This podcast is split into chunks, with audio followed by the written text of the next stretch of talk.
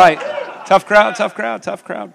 Okay, well, um, how many have enjoyed last Sunday having me and Bethany uh, do a little introduction? Yeah, it was awesome. As you can see, my better half is not with me this morning, but nevertheless, I am going to carry this ship this morning, and we're going to get right into uh, doing our second installment on relationships. Um, why don't we open with a word of prayer, and then we'll get right into the word this morning? Amen? Amen. Father, I thank you for this group of people. Lord, my desire is that you would put within me words that matter. Um, God, my prayer this morning is that, um, Lord, what I've prepared and God, what I have prepped for today, Lord, that somehow by your grace, the Holy Spirit would rest upon it and breathe life into it.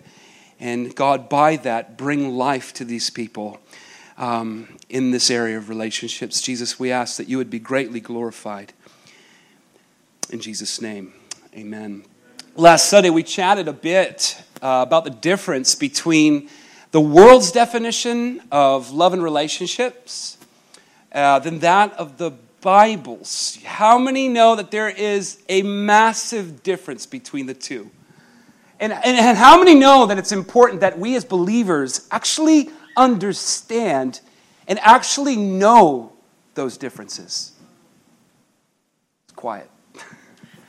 Trust me, it's important.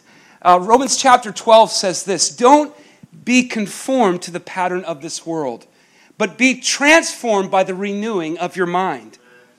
Then you will be able to test and approve what God's will is, his good, pleasing, and perfect will. There is such a need today in the church for renewed thinking. We, we have the tendency, unfortunately, as believers, to neglect God's take on key important issues such as relationships and love. How many know that God has much to say about these topics? Marshall Segal says in an article titled The Joy of Singleness, he writes this In order to turn from the world in its lies, we need to stop focusing on the world and its deceptive images of pleasure. Let's read that again. In order to turn from the world with its lies, we need to stop. Come on, somebody say amen. We need to stop focusing on the world and its deceptive images of pleasure.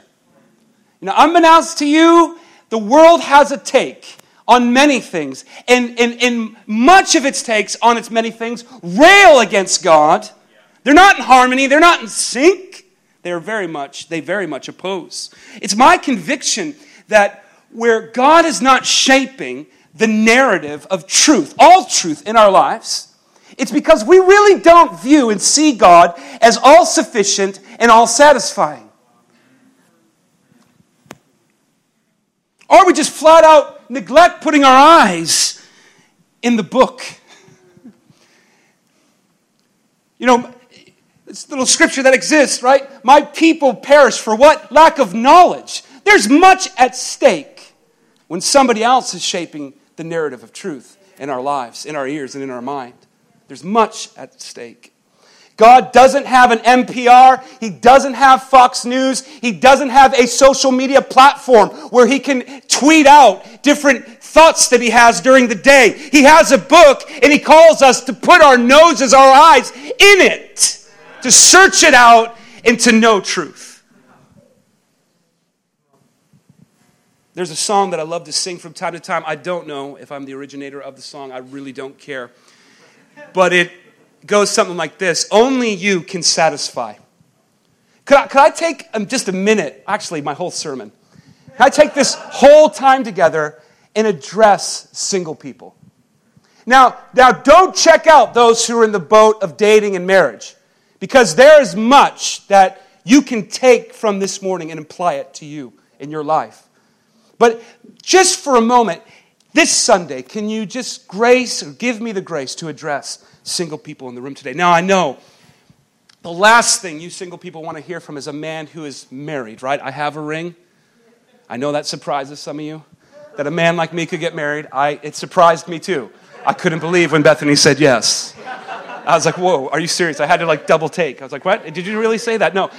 And then, of course, there's the one act of my passion that runs around here from time to time. My little boy, Abram, um, that one night that me and Bethany had where it was the fruit of it, he, he's also a part. So,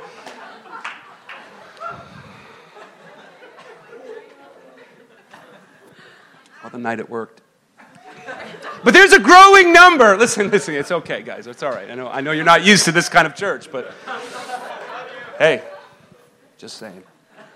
There's a growing number of people amongst us, even now, and in our culture, that are struggling with the feeling that God has no place for them in marriage.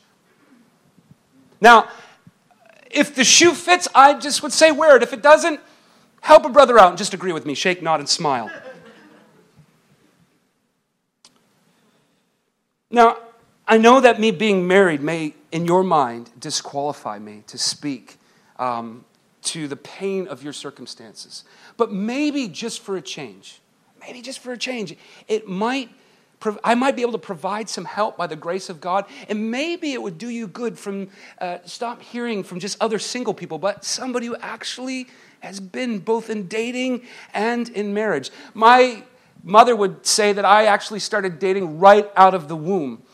And there's, I would almost agree with her. I know that may come as a surprise to some of you, but man, I came out, I was all about girls, okay? Sorry, just saying, little disclosure. But right from the womb, I, my mom would say, man, you, at weddings and such, you would drag girls out on the dance floor. You may have saw, uh, or seen and witnessed my son Abram do that. I think there's some kind of, you can pray for us. We're still waiting for God to break in and save his little heart. But, um, but nevertheless, I was a friend of romance. Me and romance, we got along well, very well. Right from middle school on through to high school, I was constantly in the throes of many romantic relationships. And listen, that is not me patting myself on the back. I have many regrets. I have things of which I uh, wish I never did, boundaries of which I never, um, I, I never wanted to cross, but I crossed. Now, let me, let me just start off by saying this. Listen, just because I don't, I, not for a moment, and I don't want you to hear that I'm saying every single person is unhappy and disgruntled. I don't believe that at all, and that's not what I'm saying. I'm just trying to provide some help for maybe those who are. Now, let me also preface that it is okay. Your desire to be loved is a good desire to have. In no way do I want to come across as like just telling you to put aside that desire. It's a legitimate desire, but it's not necessarily a desire that we should obsess over, is it really, right? So I may not know much about being single this morning, given my track record. But I do know a lot about being satisfied in Christ. And so, yes, I know another message on being satisfied in Jesus, but I think it's a good message. And I think it might be helpful if we could redirect some of our passions and focuses.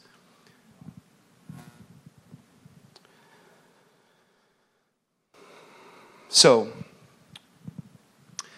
again, in my attempts in those relationships that I pursued in my being single through dating and such, there were many attempts in me trying to grapple and find joy and satisfaction and take it from me. The opposite actually happened. And um, as a man who pursued much in the realm of relationships, I can honestly tell you that it never ever touched that deep place of joy and satisfaction in me. I never felt joy and satisfaction in those relationships.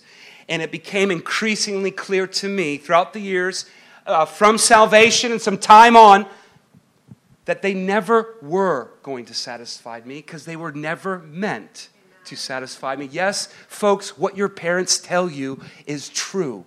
Marriage will not satisfy you fully like Christ can satisfy you fully. Marshall Segal writes in the same article that I quoted earlier, he says, One of the greatest hurdles to getting married is our obsession in getting married. We, this is also his quote, we too easily believe the lie that life will never be as good as it could have been if we never get married. Let me read that again because I was. One of the greatest hurdles to getting married is our obsession with getting married. We too easily believe the lie that life will never be as good as it could have been if we never get married. How many can amen that? Just thank you, Marshall. In honesty, the Bible has a great many things to say about marriage. The Bible also has a great many things to say about singleness. But you know, mostly what the Bible has a great many things to say about being satisfied with God. Come on. Amen, your brother. That was good. Help me out. Marriage does not guarantee our happiness. And all my married people say, Amen. Amen. Do you know that the Bible celebrates singleness over marriage? Wow, it does. I know some of you single people, you're just not reading that scripture, right? You're just not. and now you can shout me down. Get behind me, Satan, right? Like, what did he just say? 1 Corinthians chapter 7, 7 through 8. Paul says this I wish that all were as I myself am, to be unmarried. Uh, and the widows, I say that is good for them to remain single as I am. So, according to Paul, happiness has nothing to do with marriage. In fact, marriage could possibly stand in the way of the only thing that could bring us joy now, if you don't believe me, let's read further in verse 32. Paul, same chapter, 1 Corinthians chapter 7. I want you to be free from anxieties. The unmarried man is anxious about the things of the Lord, how to please the Lord. But the married man is anxious about worldly things, how to please his wife. And his interests are divided. And the unmarried or betrothed woman is anxious about the things of the Lord how to be holy in body and spirit.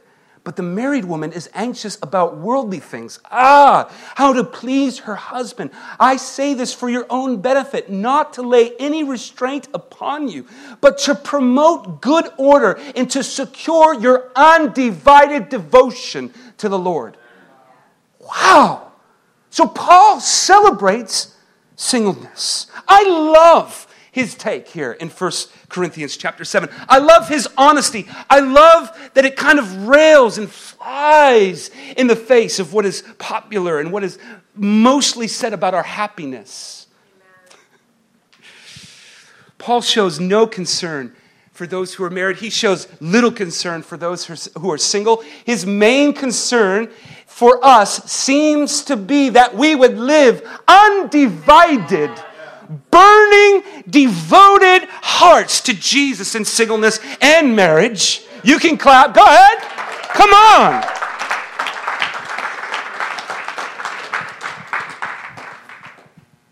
In Paul's mind, single people have the advantage in this.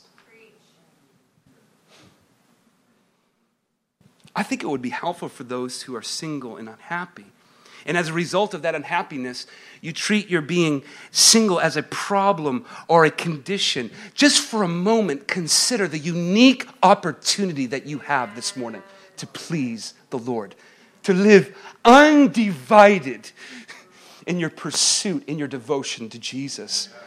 I love what Stacy writes. I think I'm pronouncing her name right. She writes in an article she called Singleness is Not a Problem to Be Solved. Whoa, let's just pack it up. I'm all done preaching. That will preach itself. That one little quote will preach itself. Singleness is not a problem, it's not a condition. Paul sees it as an advantage. Is there anybody hearing me this morning? Shout at your brother. She, she writes this in an article about singleness. She writes The Apostle Paul reminds us the married person has dual responsibilities of pleasing both the Lord and his spouse. But the unmarried person needs only to be concerned about pleasing Jesus. Richly, rightly said, Stacy. So, in my summary, single people, you have no, none, zip, Nada. No excuse.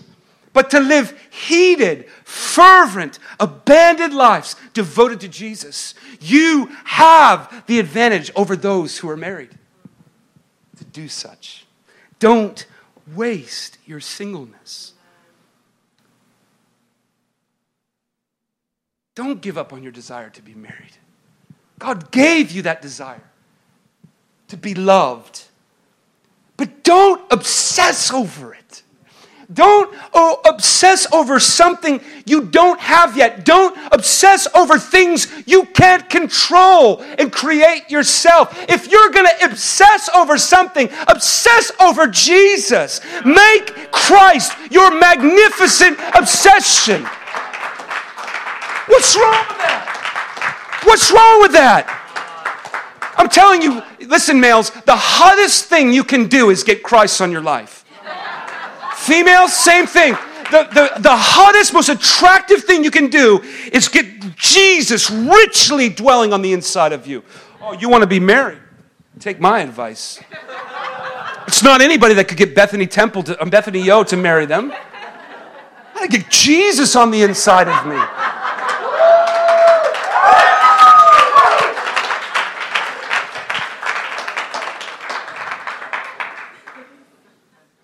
Listen, only you can satisfy is, is what, I don't think we honestly understand just how much Jesus wants to fully, completely satisfy us. Even in our struggle to find love and romance, He wants to enter in and fully satisfy us. Listen, it's, it's more than just some kind of bumper sticker, nice little song that we sing from time to time. Jesus can fully satisfy. He should satisfy us more than gold, silver, sex, marriage, and singleness. That's why Jesus can sit at the well with the woman in John chapter 4 who has some very messed up relationships. That's why Jesus can sit there and say, Oh, if you knew the gift of God. If you knew, the, if you knew who was sitting with you right now, you would have asked me for a drink, and I would have given you a drink. Some of your dissatisfaction and singleness, it's just a matter of perspective and what you're actually calling out to Jesus to satisfy. You see, Jesus, much like Paul, is not interested in just giving you a spouse. Jesus is mainly interested about fully satisfying you. You guys are making me work hard. Some of you are. Then he goes on. Jesus in John chapter 4, 13 and 14, he says, Everyone who drinks of this water will be thirsty again. But whoever drinks of the water I give him will never be thirsty again. we believe that this morning. Do you believe that in the midst of your despair and your unhappiness as a single person, if you could just take a moment and cry out to Jesus, say, Jesus, satisfy me. I feel lonely. I am, oh, I am in pain over my singleness. God, I need you to give me something much more than marriage right now in this moment. I need to, I need to get, I need to get living water from you, Jesus. Or else you could just spend your time on, you know, online you know, whatever the matchme.coms are and Christian whatevers.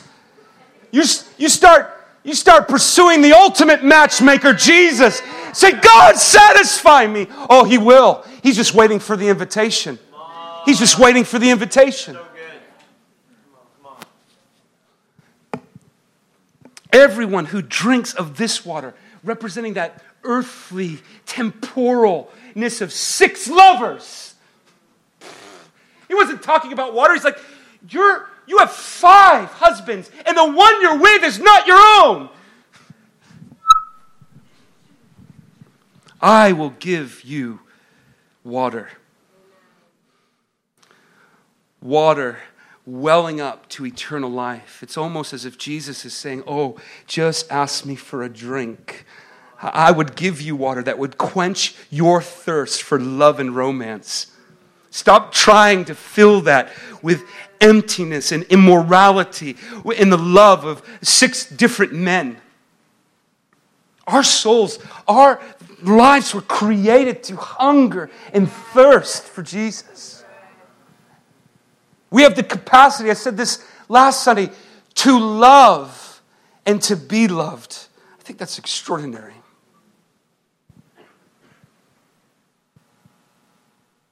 But where we look for satisfaction or what we look to to be satisfied makes all the difference in actually living a life completely satisfied.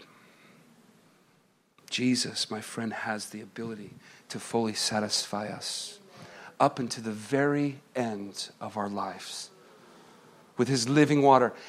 It's available, and all he says to do ask. What's your prayer this morning, single guy, single male, female?